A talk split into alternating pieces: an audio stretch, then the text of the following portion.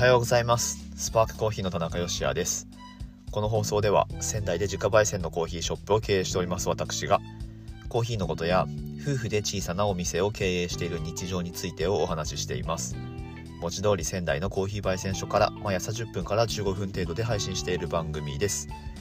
本日は7月7日水曜日スパークコーヒーは定休をいただいております。オンラインストアの方からはいつでもご注文お待ちしておりますので、ぜひぜひチェックしていただきたいのと、はい、連日お伝えしております通り、宮城県内10店舗のドリップパックのギフトセット、サマーバレンタインですね。こちらのご予約受付が本日の朝9時くらいで終了ということですので、あのー、今すぐオーダーしてください。マジで、マジでおすすめです、これ。はい。えっと、県内のね、10店舗それぞれえー、違った味わいのドリップバッグになってまして同じかぶってる産地のコーヒーとかあるのかな？ちょっとごめんなさいあんまり把握してないんですけれどもまあまあ例えば同じエチオピア投資だったとしても焙煎屋さんが違えば味わいって全く違うものになるのではいあのー、まあ10個違う味わいが楽しめるというところででしかもドリップパックうちの場合はコーヒーバッグと言いましてティーバッグ式のお湯に浸すだけで抽出できるっていう簡単なタイプなんですけれども、まあ、ドリップパック自体がすごく手軽でで、まあ、すぐにあの消費しなきゃいけないっていうものでもないのでこれね届いたところめちゃくちゃ嬉しいと思います。絶対喜ばれるギフトだと思うのではい、今回サマーバレンタインということで、え2月14日のチョコレートを贈る文化というものに対してというかまあうんとなんだろうな、まあ、夏にもそういう贈り物を贈る、え文化があってもいいじゃないかということで仙台コーヒースタンドさんの、えお声がけで始まった企画でございます。お盆はね8月にありますけれどもまあまああのまあでもあれか7月だったらお中元ってことにもなるのかな？お中元として使うっていうのもいいと思いますし、うん、あの是非ねこれ有効活用してみてください。あの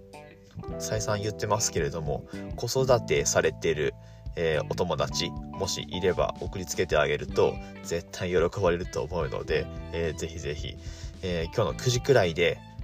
えー、ページが閉まるのかな？はい、えー、っていうことになってるので、この放送はですね、だいたいいつも8時前くらいにアップするようにしてるんですけれども、これ聞いたら、まあ聞きながらでいいので、この番組の詳細欄のところ、あの、タップしてもらうと上にヒュンって出るじゃないですか。で、えー、サマーバレンタインご予約受付はこちらってリンクありますよね。ありますよね。見てますね。見てますね。はい。じゃあそれをタップして、えー、アクセスして、えー、ぜひ、あの、予約、オーダーしてみてください。ということで、えー、今日の本題に入っていくんですけれども、レターをいただいておりまして、えー、最近読んだ本ありますか？っていうことで、えー、まあ短くいただいてたので、ああ、うん、ちょっとじゃあ話してみようかなと思いましたので、最近読んだ本について、えー、お話ししてみようと思います。ぜひ最後までお付き合いください。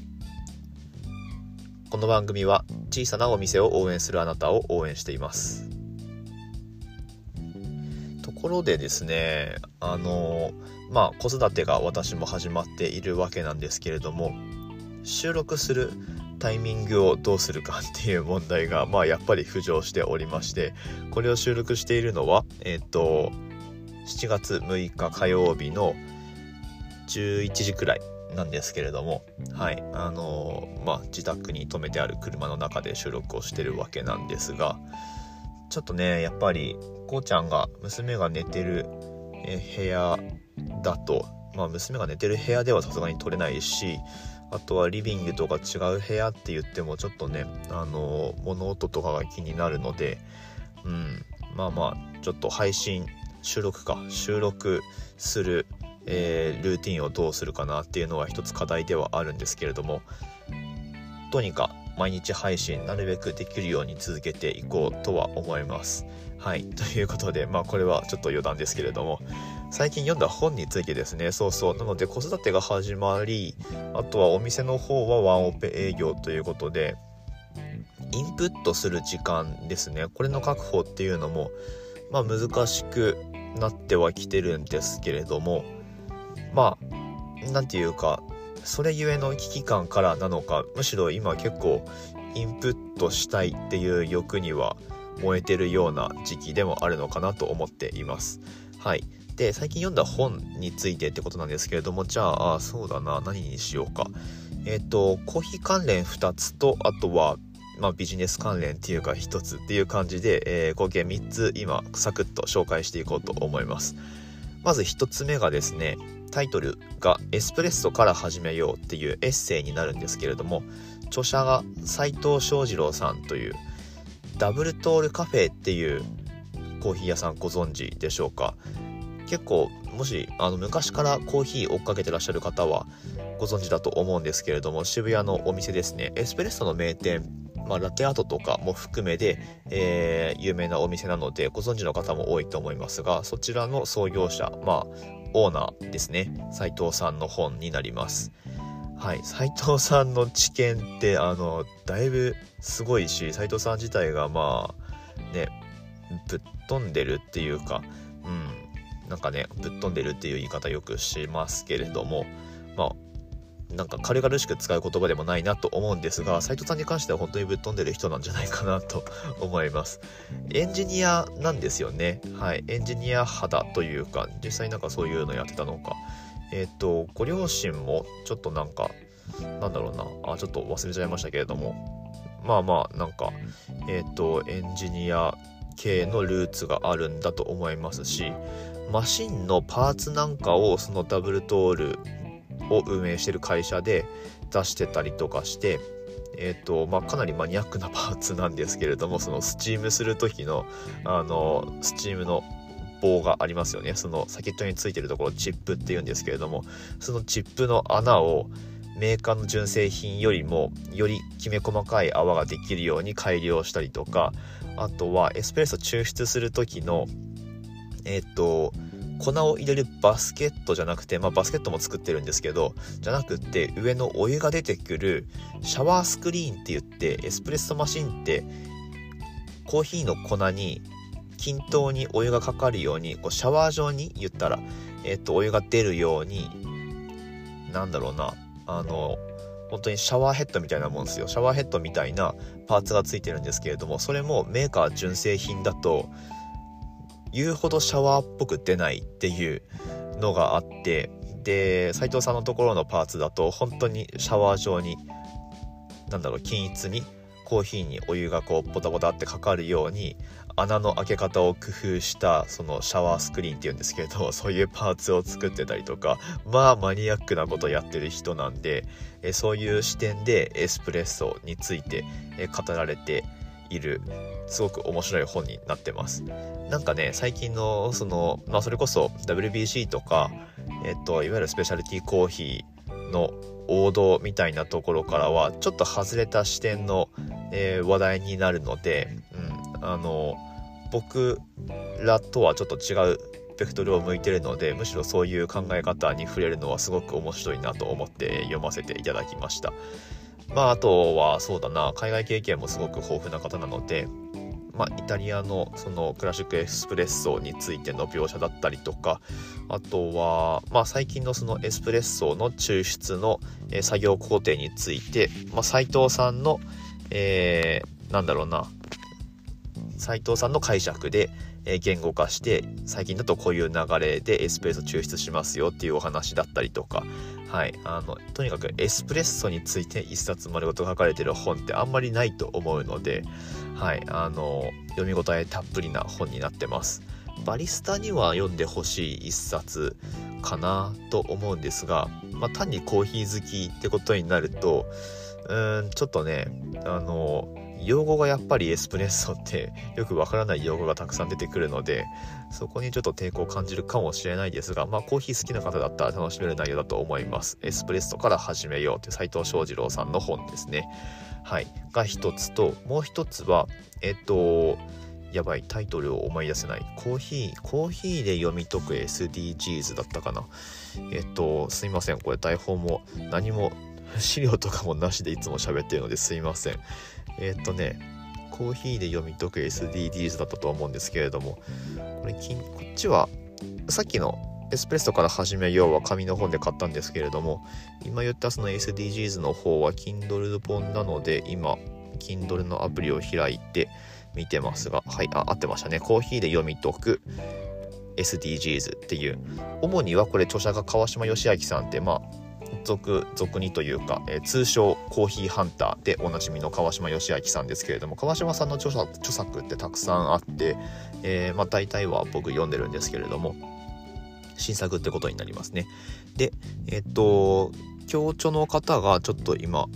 ね、情報すぐ出せないんですけれども2人いらっしゃって、まあ、東京大学の、えー、池本教授かな？とあとはもうお一方いらっしゃるんですけれどもまあその、えー、SDGs の設定する大きな17の、えー、ゴールですか？について、えー、コーヒーと絡めて主には産地のお話ですねで産地のお話でその17のゴール一つ一つについてまあここではこういうことをやってますよっていう、えー、事例を紹介してくださってる本になります。はい。まあちょっとねあのまあ最近 SDGs ってあの必須のキーワードなので、えー、でコーヒーっていうことで欠かせない内容だなと思って、えー、もちろん、あのー、必要な情報だと思うんですけれどもちょっとねこここれに関しては正直あのじゃあこれ読んでから僕が何か行動を起こすとしたらどういうことがあるんだろうなっていうことが見えてくるのかなと思ってなんかそういう過剰な期待をして読んでしまったので あのあまりそういうことが書かれていなくってあうんそっかまあそうだよねみたいな感じになっちゃったんですけれどもちょっとそれはねあの正直残念といえば残念だったんですが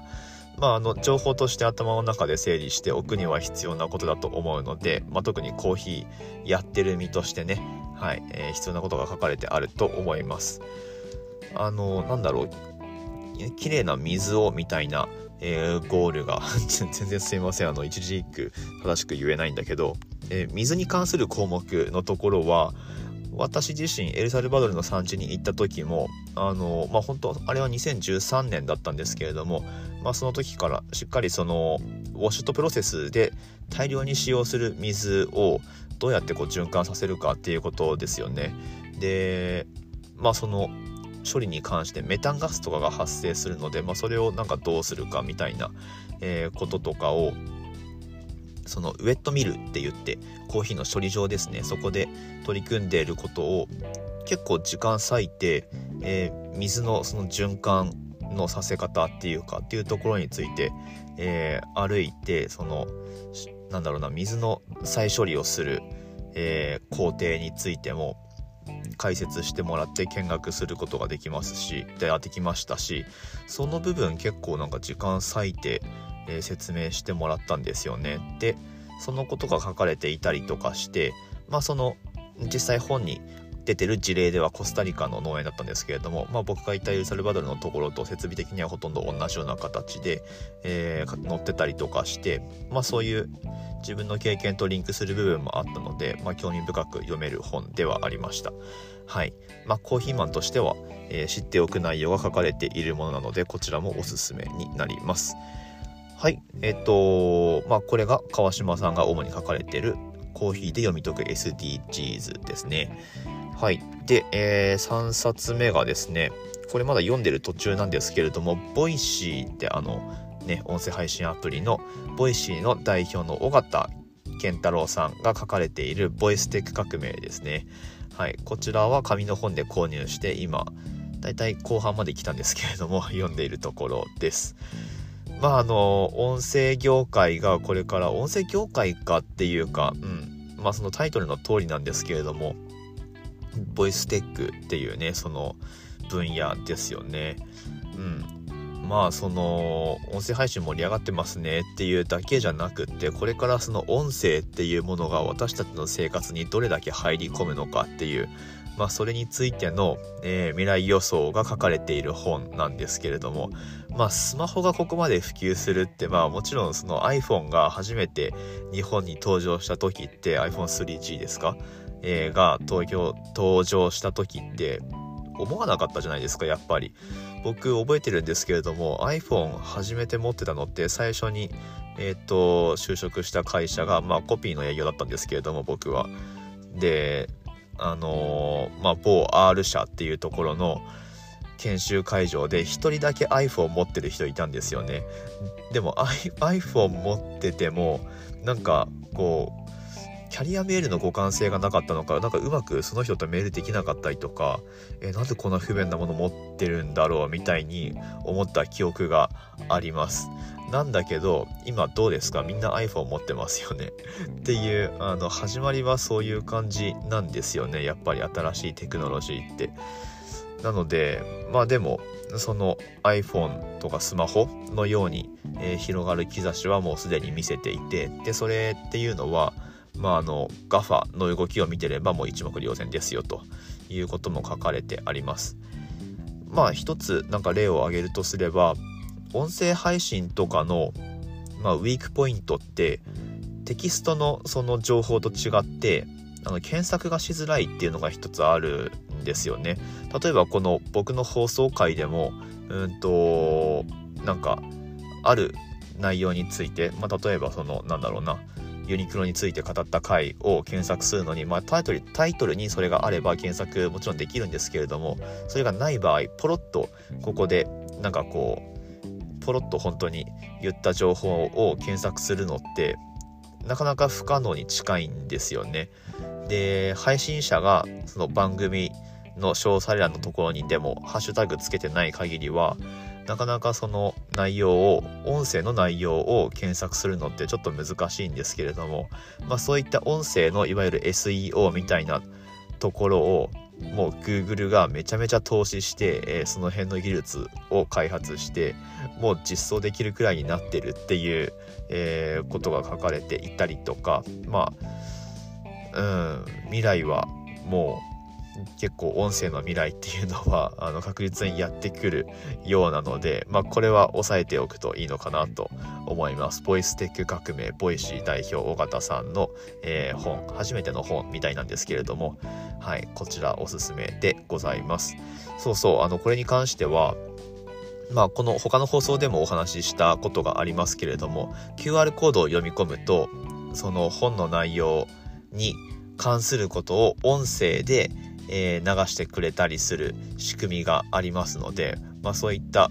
テキストかける音声みたいな楽しみ方もできるっていうところで、まあ、尾形さんらしい本なのかなと思います。という3冊今日はご紹介させていただきました。